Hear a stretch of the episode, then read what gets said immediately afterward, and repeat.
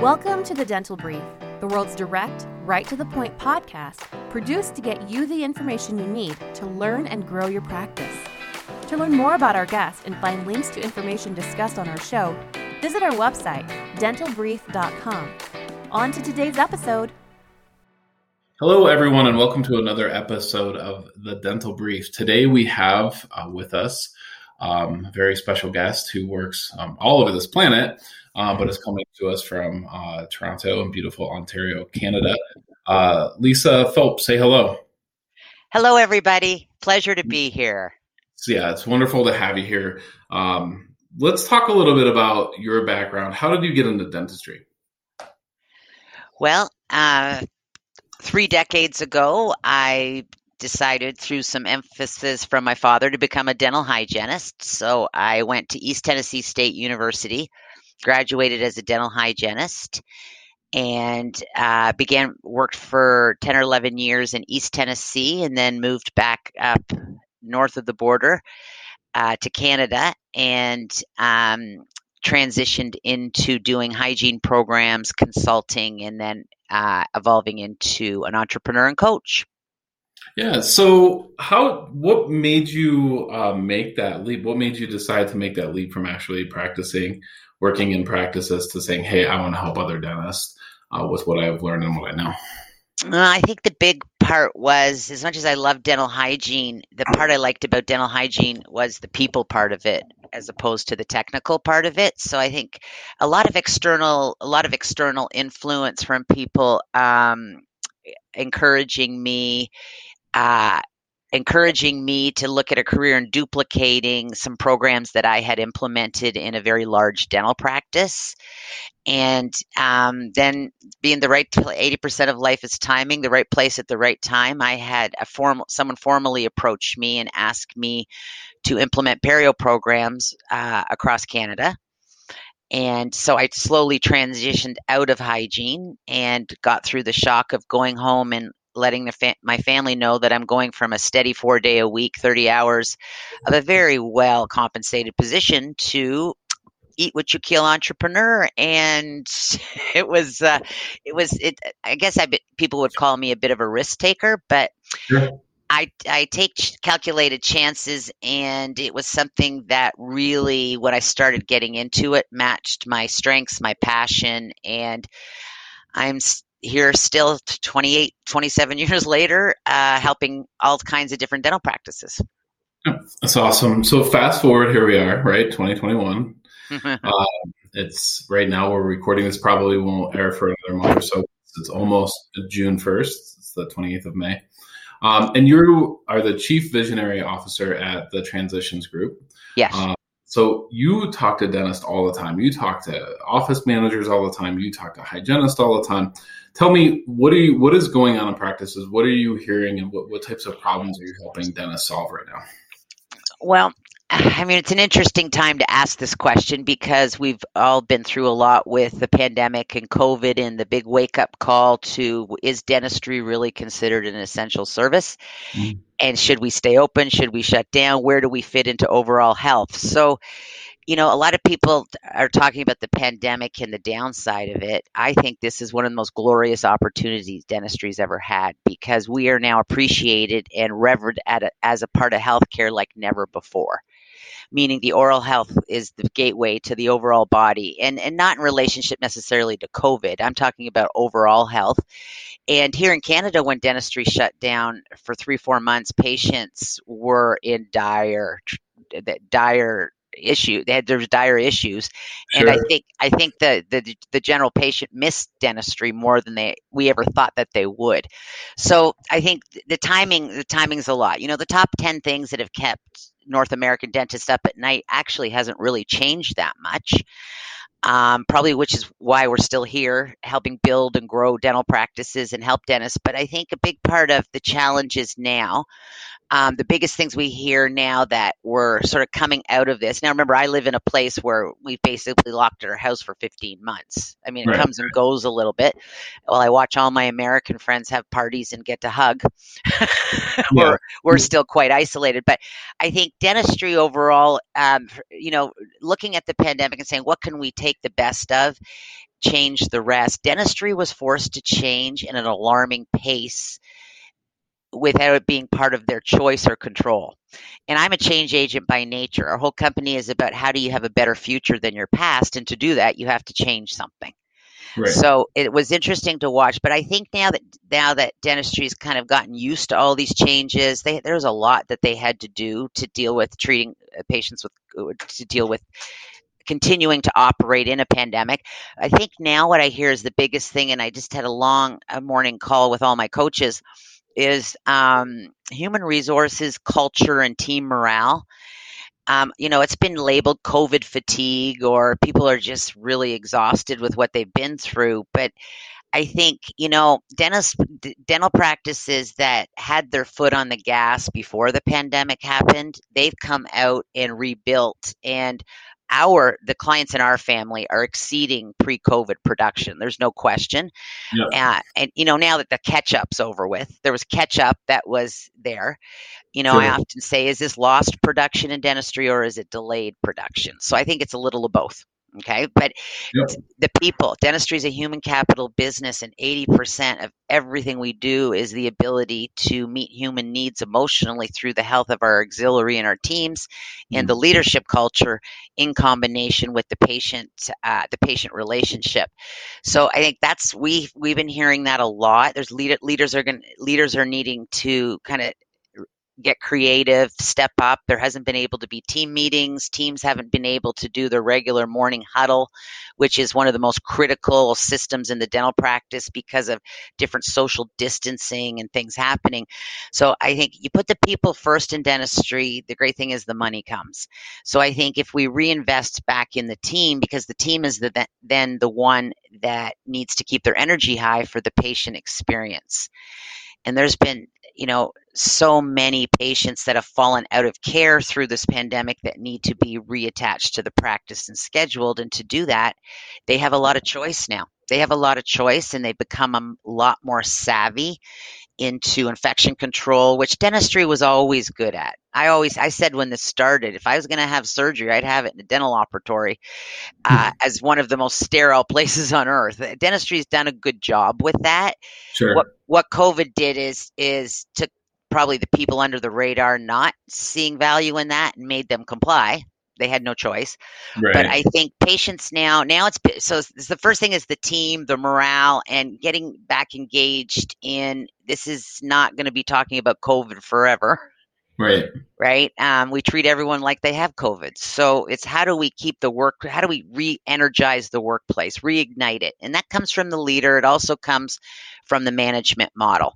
Because right. the second thing we're, we're hearing a lot of is um, like practices have office managers, but the distinction between is that a title or is that an actual skilled role they've had training in? Because all these changes took some significant management leadership and management for the larger practices to coordinate everything. So we're doing a lot of work right now with some with some virtual office manager training and a lot of office managers realizing I think there's there's skills that I need and how to influence better, how to be more assertive, and how to actually be a true manager. Yep. right. A manager, yeah, a manager isn't someone who sits in the reception area and talks to patients all day and does scheduling. A manager needs to come up. I call the manager, you know, the peanut butter and the sandwich between the owner and the patient acceptance. Yeah. And how is that working? I think the sure. third, the third, the third biggest challenge because I'm queen of threes. Uh, the third biggest challenge is um, how do we work on our telephone techniques, our communication to our patients for their confidence and reiterating our safety and how the dental practice is something that's critical to them continuing with, uh, right. uh, regardless of what's going on in their life. So, patient retention is the lifeblood of a dental practice. 80% of every dentist's schedule in four to six weeks comes from patients of record through hygiene exams in previously diagnosed dentistry and newly diagnosed dentistry. So, you know, when dentists say, wow, this pandemic, I don't have to go check hygiene, I go, hold on. I know none of you like hygiene exams because they interrupt your your procedures, but we've got to find a way for our diagnostic opportunities to remain the same. Sure. Sure. So, you know what, Lisa, I want to ask you about. We talked about you talked about three things here, and, and the last one that you mentioned was uh, the phone. How do we communicate? How do we talk with our patients? I want to jump in and I want to dive into this a little bit more. And we're, sure. you know, um, as you know, we run a really fast uh, show here. Um, give me a couple of things that you know, and, and let me actually back up a little bit. I think we, I think we overlook some of the simple things of uh, getting getting some of the simple things right on the phone. What do you think are a couple, two, three things that practice can do on the phone right now today that'll make a significant impact in their practice? Well, I mean, one thing, as simple or as remedial as this sounds, is the toughest thing about a telephone is you only have your 10% words and your 30% tone of voice. You've mm-hmm. lost all the physical, the body language, and that's 60% of the connection in a relationship. So mm-hmm. I, you know, putting a mirror beside your telephone, it's been taught in customer service forever. This is not a new concept, but it's very, you know, when, when administrators say to me, like, I'm a broken record, I'm explaining what we've done to close the rooms in fallow time like a thousand times. I go, and you're going to keep doing it a thousand more. And the challenge is, how do you keep your tone of voice, eh, your, your words simple, sure. and your tone of voice at a high level of energy because that can be contagious. And one of the ways to do that is it's impossible to be miserable in your tone of voice if you're looking at your face smiling with a positive facial expression. Sure. Yeah.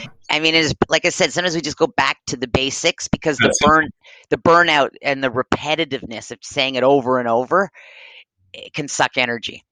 Sure another another really another really important thing is every human being wants to know that you know them and that you at least know their name and it's amazing when we do call recording or we work with a company that does call tracking where uh, how why new patients don't show up is because of the first six minutes in the new patient telephone call if they even do mm-hmm. that yep. and i think a big part of it is never treat a stranger no matter what level you're speaking to them and always treat the person, get to know the human first before you start talking about your schedule, your protocols, your policies, and please don't cancel last minute because it causes me stress.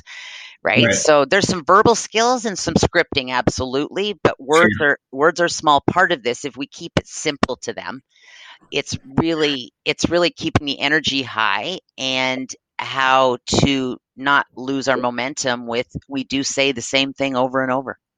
Yep. Yeah, I've never, you know, I, I talking about, you know, no shows. Um, briefly, um, what I think when I when that happens, what I think is that we talked them out of the appointment. They called, they intended on making an appointment, they intended on showing up, they intended on paying, and we told them not to. Somewhere we said, "Hey, please don't do that. Do something else," and that's what they did. So, what do you think? You're that? right. We use the dreaded reply, "Okay," and it's not okay. Yeah. When someone says I'm calling to di- with dis well, sorry, when they don't show with disrespect, blatant disrespect for our time, that's a bit of a different issue.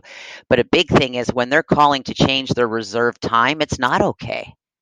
Yeah. And a lot of patients now are using due to COVID as an excuse to cancel, and that's tough for administrators to to get through because you know there's a lot of stages that we've been through of fear you know how do we deal with things, but I think it's not okay to cancel. And, you know, basically not saying if you just erased okay and came back with uh, using your power of silence for them to let you know what their real reason is, not interrupting them, but also to say, how can I support you in honoring your, your visit today that was scheduled?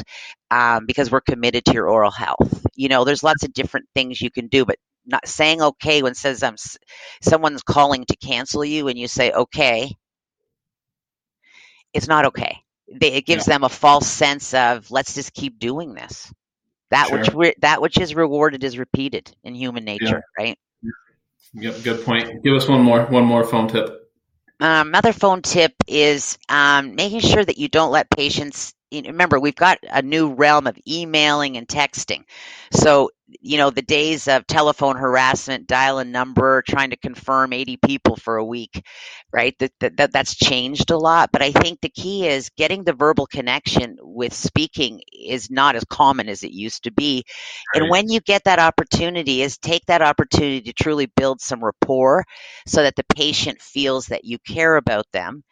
And you know we can talk about how to answer the phone and all those different things. But the reality is to humans are craving human contact in some way mm, right now Absolutely. maximize that take advantage of it you know like even my medical doctor who used to do three minute physicals did a two and a half hour and i was laughing and she goes it's just so nice to have a human right yeah. i went wow yeah. if you did two physicals a day we'd probably all be much better serviced right, right. but but yeah, i think yeah, maximize it because it's what humans are missing right now Yep. Is the yep. interaction, especially verbally. So when they call, look at that as a gift because it's yep. a lot easier to activate than it is on sending them a word message through texting or email. It's great advice. Lisa, oh. I want to thank you very much for coming here. Um, I want to encourage our audience to check out your website, tgnapracticemanagement.com. Uh, great, a lot, a ton of information on there. Learn more about Lisa, and uh, feel free certainly to to reach out to to Lisa and her team um, anytime. Lisa, grateful to have you here. Thanks so much. Wonderful information. Thank you. And I also will mention we do have Tuesdays with Transitions for that people to to sign up for that has an article library of hundreds of tips and solutions. So someone that might not want to necessarily talk, love to talk to any talk to thousands of dentists every month, but um, but there are other resources there. And as leaders, there you don't have, you want don't want to create things yourself. That takes a lot of energy. There's lots of things there for management leadership and tips of how to how to make dentistry a great place to be because there's nowhere to go but up. Yep. It's awesome. Thank you so much, Lisa. We appreciate it. Thank you for your time. Thank you for joining us on today's episode. Did you know you can weigh in on today's topic on Facebook? Search the Dental Brief on Facebook or visit our website, dentalbrief.com, and just follow the link. We look forward to having you join us again on another episode of the Dental Brief.